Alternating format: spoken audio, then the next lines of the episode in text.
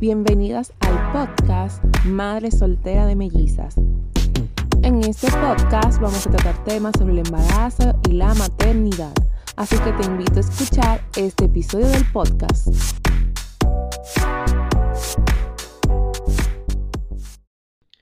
Hola, hola, bienvenidas al podcast Madre Soltera de Mellizas. Este es el episodio número 8 y vamos a hablar de embarazos múltiples. En el episodio número 2 estuvimos hablando de la diferencia de un embarazo gemelar y un embarazo de mellizos, pero aquí ya vamos a hablar de cosas más, em, o sea, ya de forma más ampliada de lo que vendría siendo eh, un embarazo múltiple. Eh, quiero desearles, antes de empezar a profundizar con este tema, que espero que hayan tenido una feliz Navidad y que puedan tener un próspero año 2024, que sea un año lleno de bendiciones para ustedes y que las que están esperando su bebé para que nazca este año, pues que su embarazo llegue a término. Así que ya continuemos con el tema. Eh, un embarazo múltiple puede ser de dos tipos. Puede ser un embarazo de gemelos, que es cuando los bebés son idénticos, como decía en el episodio número 2, o puede ser un embarazo de trillizos, cuatrillizos, estillizos, mellizos, que esos son que son bebés que no son idénticos, vienen en bolsas diferentes. Ahora bien, para lo que vendría siendo la concepción, puede ser por factores genéticos, puede ser que en tu familia haya alguien que haya tenido gemelos, que haya tenido mellizos y por eso pues eso aumenta la probabilidad de que tú tengas eh, también mellizos o gemelos. También puede ser por la edad, o sea que si tú tienes más de 30 años, eso puede aumentar la probabilidad de que tú puedas tener un embarazo múltiple y también los tratamientos de fertilidad o fecundación in vitro que obviamente para poder asegurar de que pueda venir aunque sea un bebé pone más de un solo óvulo en el ovario. Entonces eso puede hacer que nazca más de un bebé como puede ser que por ejemplo pongan tres óvulos y así nada más nazca un bebé. Pero obviamente ya cuando se trata de fecundación in vitro o tratamiento de fertilidad, la probabilidad definitivamente aumenta porque ya esos óvulos lo pusieron ahí y no llegaron de manera natural. Ahora bien, el desarrollo y cuidado prenatal requiere de un monitoreo regular porque hay que tener más cuidado. Mientras más bebé, mayor es el cuidado que hay que tener.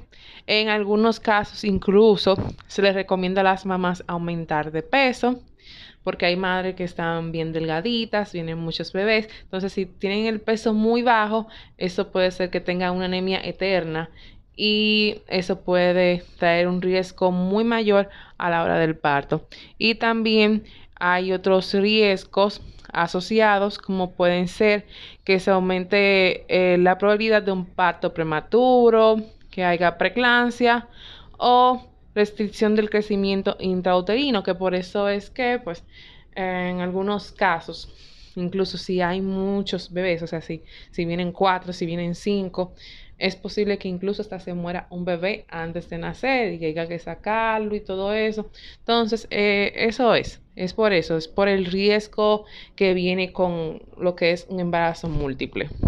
También la experiencia de un parto eh, y después del parto vaginal, o sea, un parto vaginal o cesárea, pueden ser cualquiera de las dos opciones. O sea, una mujer que venga con un embarazo, que tenga un embarazo múltiple, puede ser que tenga cualquiera de las dos. Por ejemplo, en mi caso, el plan desde el principio fue un parto natural, pero pues lamentablemente por complicaciones tuvo que ser cesárea. No tuve, eh, ¿cómo es que se dice? No tuve contracciones, no sentí ningún tipo de dolor, pero lamentablemente por cosas que pasaron que ya en el podcast de pago les voy a estar contando qué fue, que, cuáles fueron esos detalles. Por cosas que pasaron, pues lamentablemente eh, tuvo que ser cesárea. Entonces, eh, hay un equipo también de atención especializada y más cuando viene más de un bebé.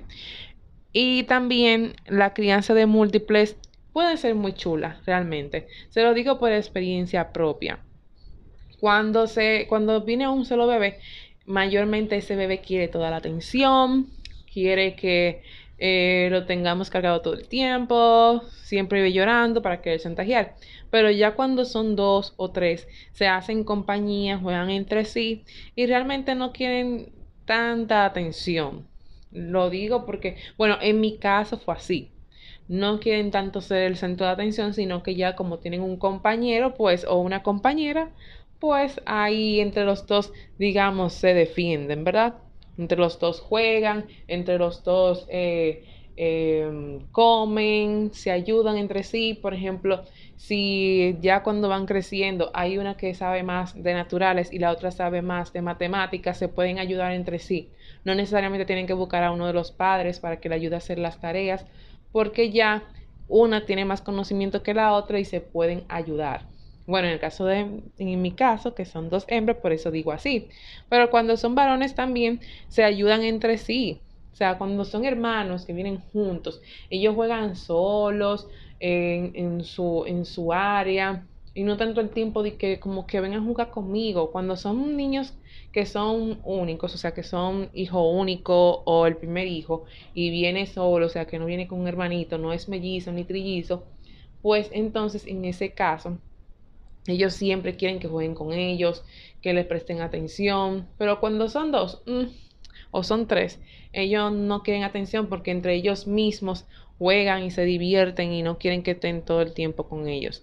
Hay momentos que sí, que obviamente si se enferman, se ponen delicados, y quieren ser obviamente el centro de atención, es normal, se ponen ñoños, eso lo sabemos, pero ya en, en el aspecto de jugar y hacer tareas, no siempre hay que involucrarse ya que hacen equipos y más cuando son más de uno. Entonces, en cuanto a lo emocional, también hay expectativas de cómo va a ser, de que sí será una etapa súper hermosa.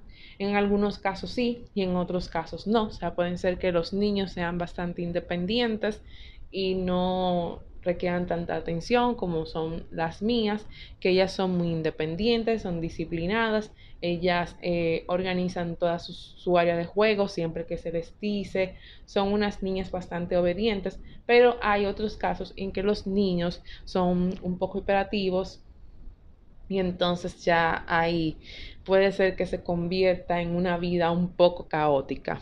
Y en cuanto al emocional, pues hay madres que puede ser que tengan eh, depresión postparto porque no pueden dormir tanto. Imagínense, una madre que da a luz a un solo niño, no duerme casi y puede tener eh, depresión postparto. Imagínense una madre que da a luz a mellizos o trillizos o cuatrillizos duerme menos, pero muchísimo menos, porque créanme que no duermen al mismo tiempo. Eso es cuestión de disciplinarlos también, pero al principio no duermen al mismo tiempo, entonces al no dormir al mismo tiempo, eso es un problema. Eso es un problema para la mamá y realmente hay que tener ojo con eso. O sea, mm, si tú eres una mamá que vas a tener más de un bebé, mi recomendación es que tengas a alguien que te acompañe, una amiga lo que sea, que esté contigo para que esté pendiente de ti. Porque puede ser que si tú vas a tener más de un bebé, eh, ya sea que tú tengas a tu esposo o no, como que necesita mano amiga y alguien que te ayude, porque puede ser que sufras de depresión postparto por la falta de sueño. Y también la conexión entre gemelos es una conexión bastante real, o sea, cuando son gemelos, me refiero a bebés idénticos, es una conexión muy real, no es algo de que, que, se dice por ahí, de que, es un rumor o que es un mito, no, es una conexión bastante real y incluso eso de, intercambio de gemelos, que uno lo ve de que en película, de que qué pasa y uno se ríe, pero en la vida real suelen hacerlo realmente. Así que quienes tengan gemelos, pues ya saben que esos gemelos pueden ser un poco traviesos. Incluso si uno se enferma y el otro se enferma, en los gemelos puede pasar eso también.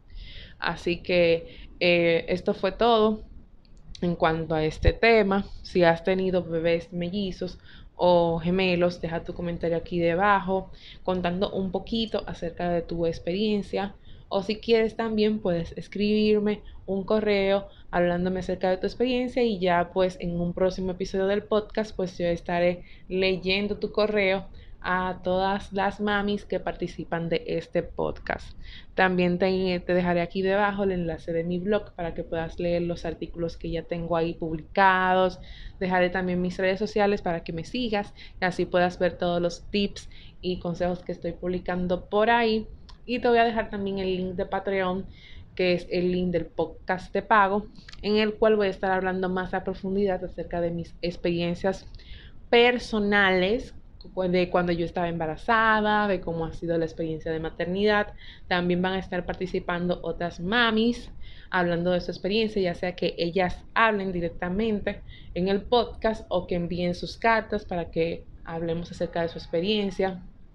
También eh, quienes participen del podcast van a poder pedir consejos que necesiten, ustedes saben, de forma urgente. También pueden eh, dar consejos a otras madres de acerca de cómo es la experiencia de la maternidad y el embarazo.